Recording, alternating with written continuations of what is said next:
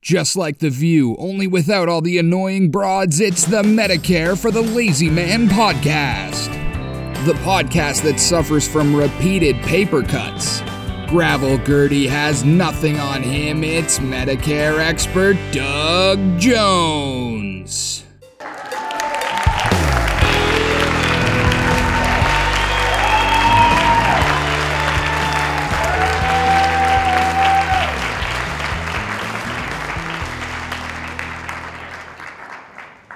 Well, hello, ladies and gentlemen. Welcome to the Medicare for the Lazy Man podcast.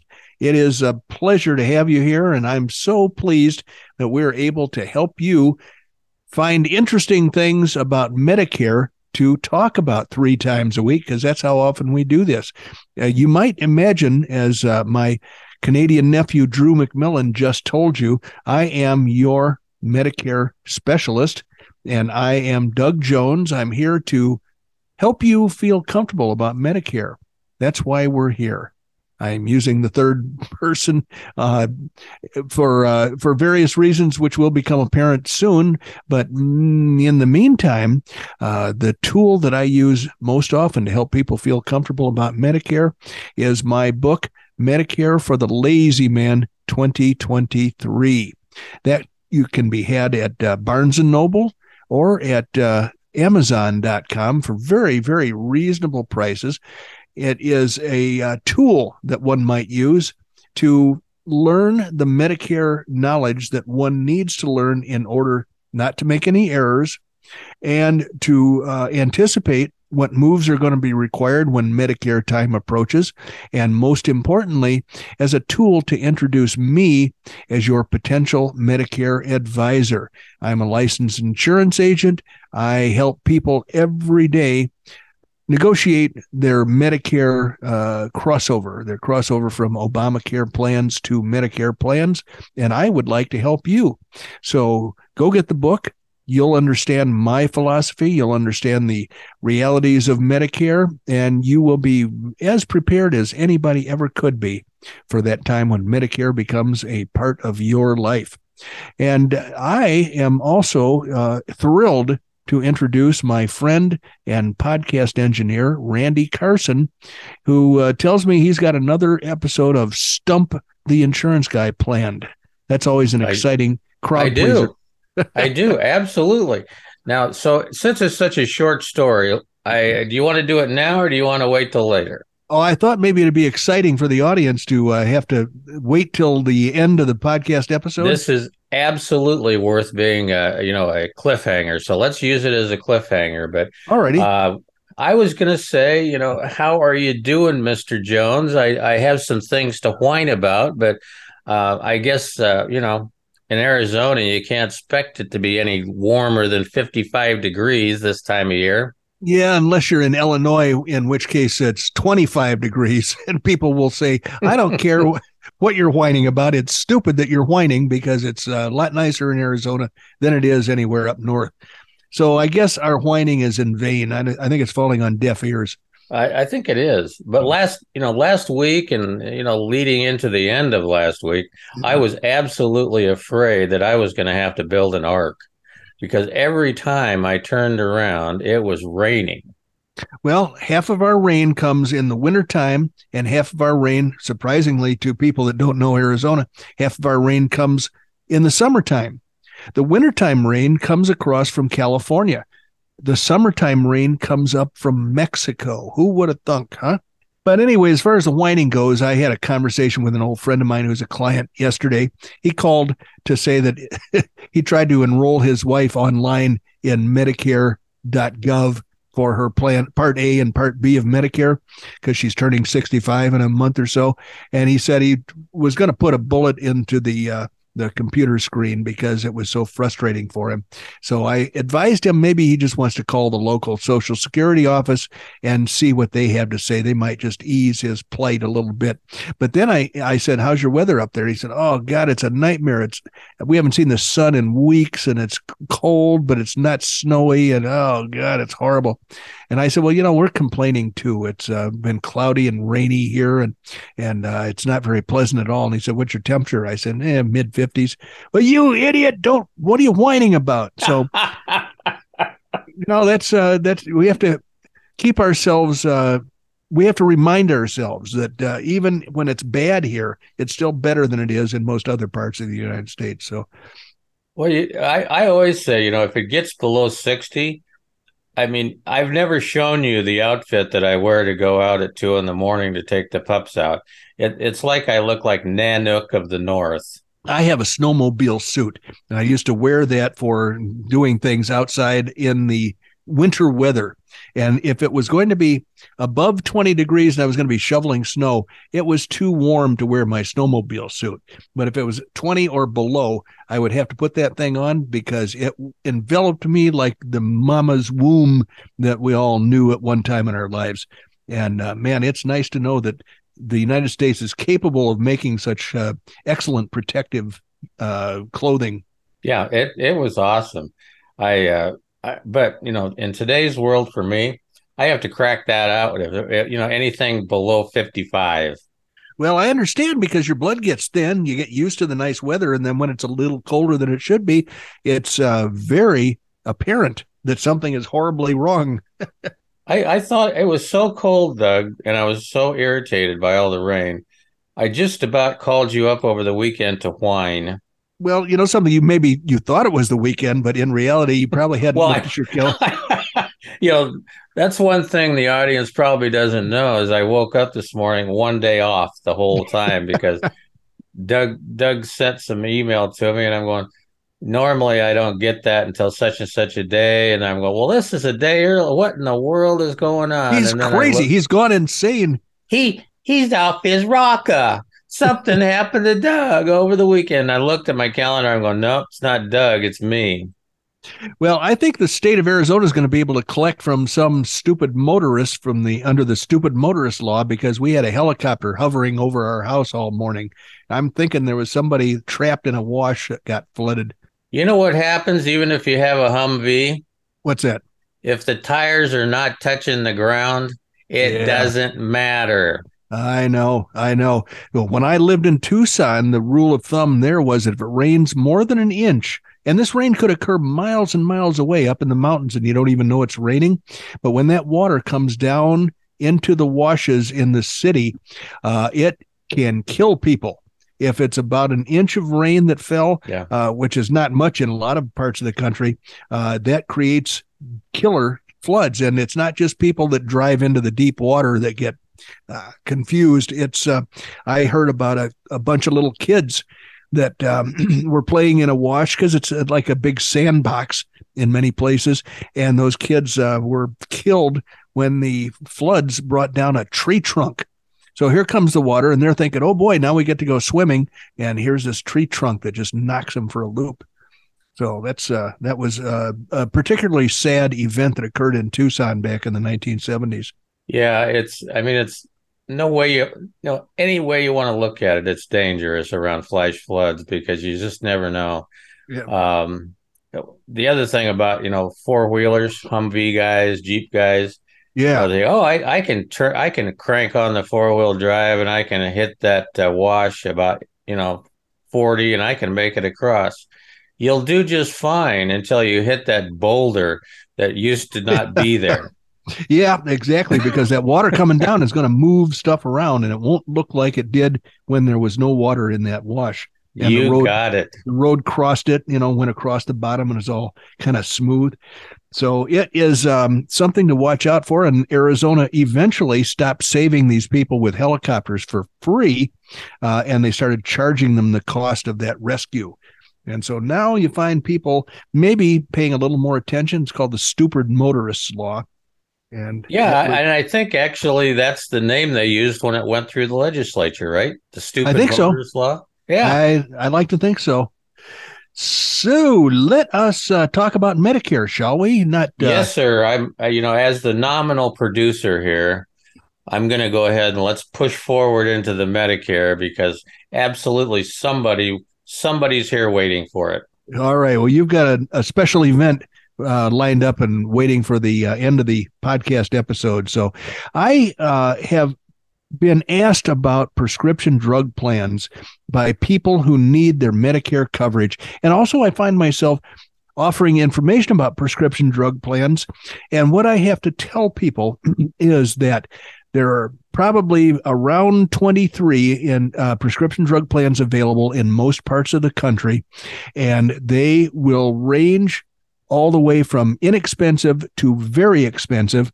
And the three variables are what drugs you take on a regular basis. That's one variable. Second variable is where you live in the United States. It's basically your zip code or your county. And the third variable is what drugstores you like to patronize to get your prescriptions filled. Or do you like to use mail order? And so then I take those pieces of information and I go to the government website and I plug all that stuff in, and it spits out a list of all of the drug plans available in your area because I've used your zip code and your county. And it will tell me which one is the least expensive from an out of pocket uh, cost out of pocket um, perspective for the client. Now, that cost includes the prescription drug plan premium, which can be a little bit of money or a lot of money. It includes the uh, co-pays, donut hole, deductibles, any cost sharing that your drugs will uh, basically that your drugs will generate at the drugstores that you've chosen. And I can take any number of drugstores for comparison purposes. And then finally, the uh, deal that the uh, the uh, drugstores have with the plan in question has an effect on your out of pocket cost too. So let's say that somebody's taking three or four drugs, and let's say that they like to buy all of their prescriptions and all their stuff, their makeup and all that stuff at a local CVS pharmacy. Well, when I do the uh, uh, plan comparison, I put all that information in. It's going to show me the three least expensive drug plans available in the area that will accept those drugs and get them filled at a CVS pharmacy. And then if you want uh, mail order. What would mail order cost? Because I'm lazy. I don't like to go out of the house. So, uh, frankly, I have all my drugs sent to me via mail order. And uh, the cost for that is laid out as well. Because whatever plan I choose has a its own mail order arrangement. And so if I'm looking at the three cheapest plans, because that's what the, the printout, the result of my search is going to be, then each of those plans has its own mail order supply house. And uh, some are more effective at uh, saving you money than others.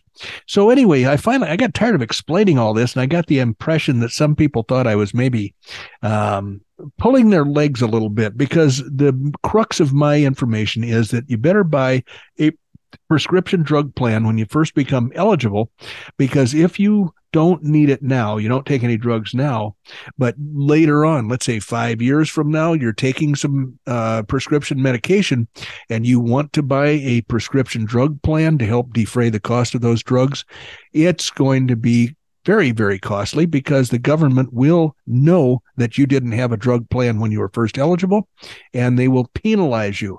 They will add a penalty, a lifetime late enrollment penalty on every month.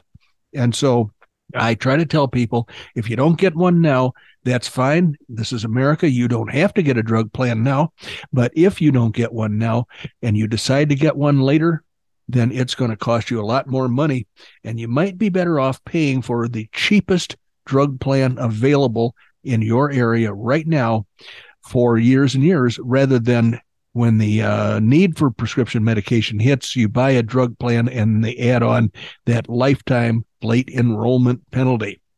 So I made up a little statement that I send out with the Medicare supplement quotes that I send to new potential clients. And it says uh, prescription drug plans. Everybody falls into one of these categories. Category A, they don't have any regular prescription medications. Why might you wish to purchase a drug plan before you actually need one?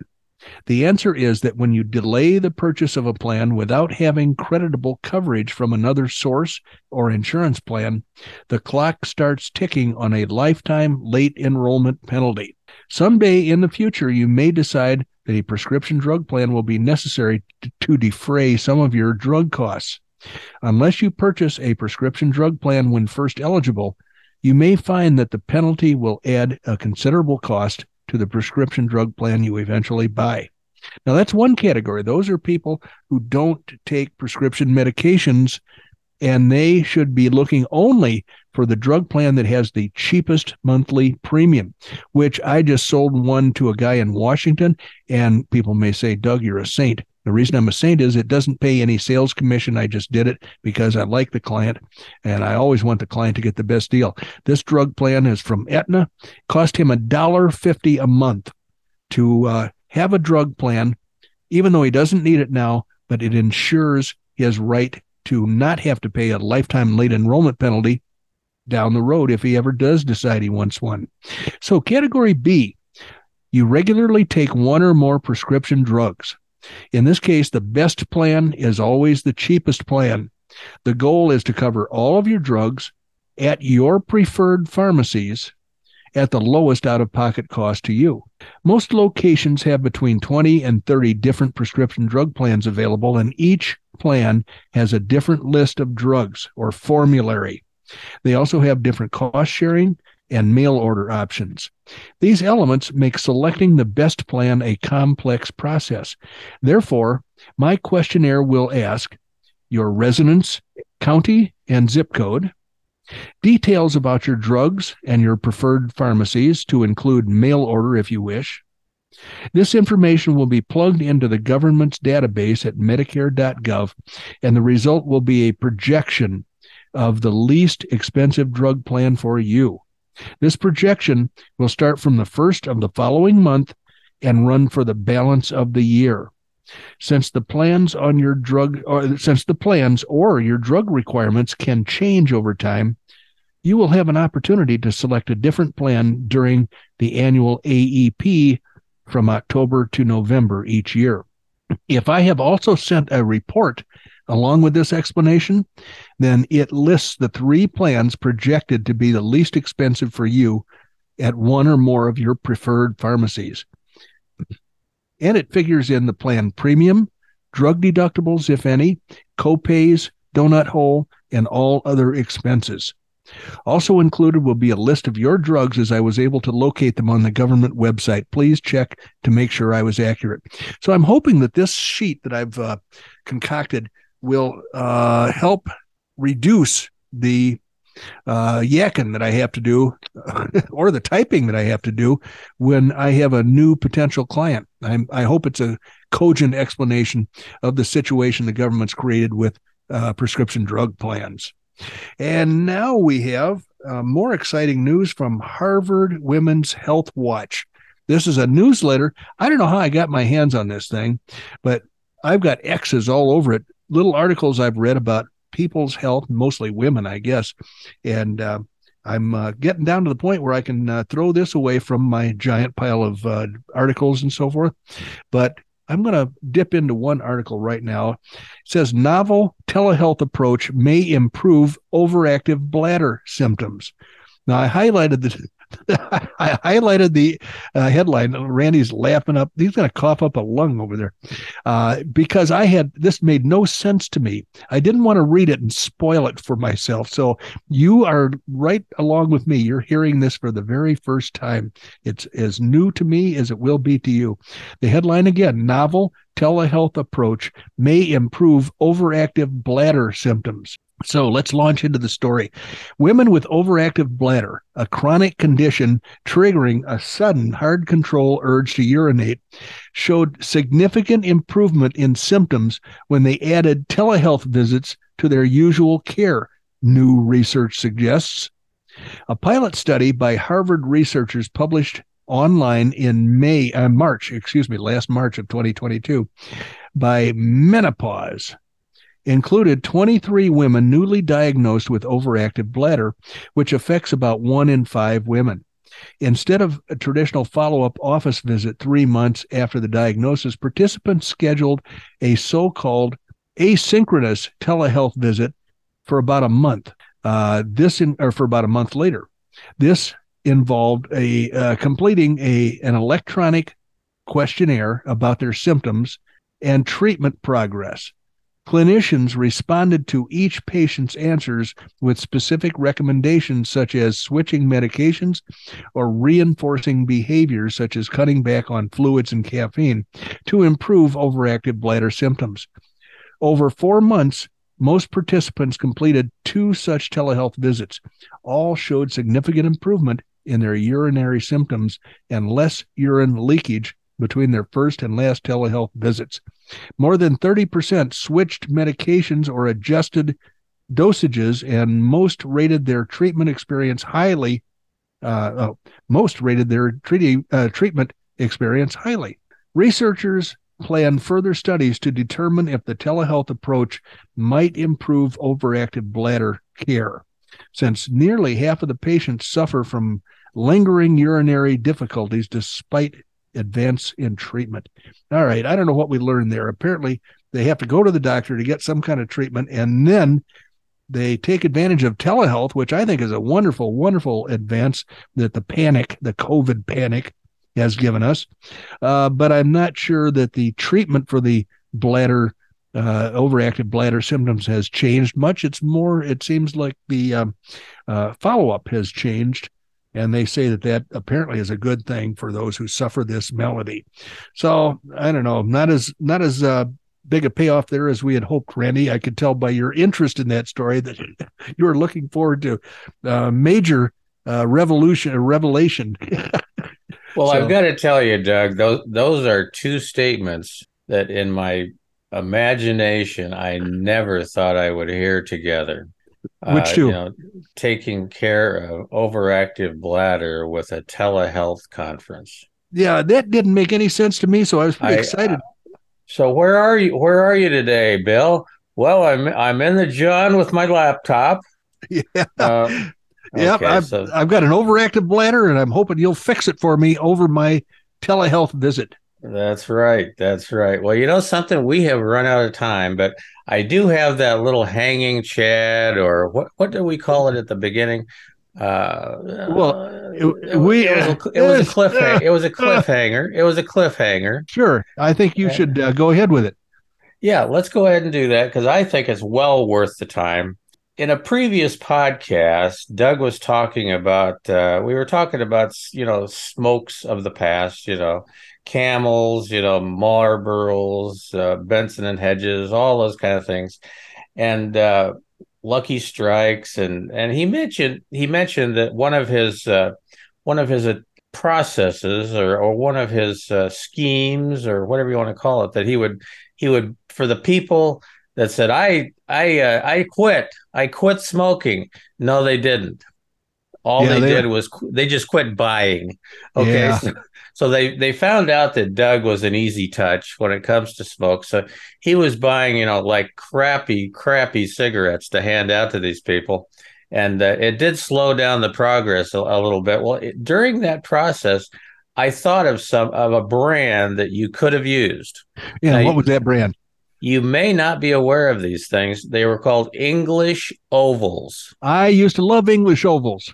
Okay, well, back in the day, you could see the tar dripping out the end of an English yeah. they were they were certainly potent. You're absolutely correct about that. They, they were, were absolutely potent. So I, I thought if you hadn't if you weren't aware of English ovals that that could have been an alternative for you in terms of uh, what were you what were you using for the you know the alternative crappy smokes? my, my defense mechanism and i don't consider them crappy because they're still my cigarette of choice today uh, if i smoked that is uh, was uh, Pall Mall regular Pall Malls. Oh yeah. Non-filter and uh, the reason they worked they it was like holding up a cross in front of a vampire.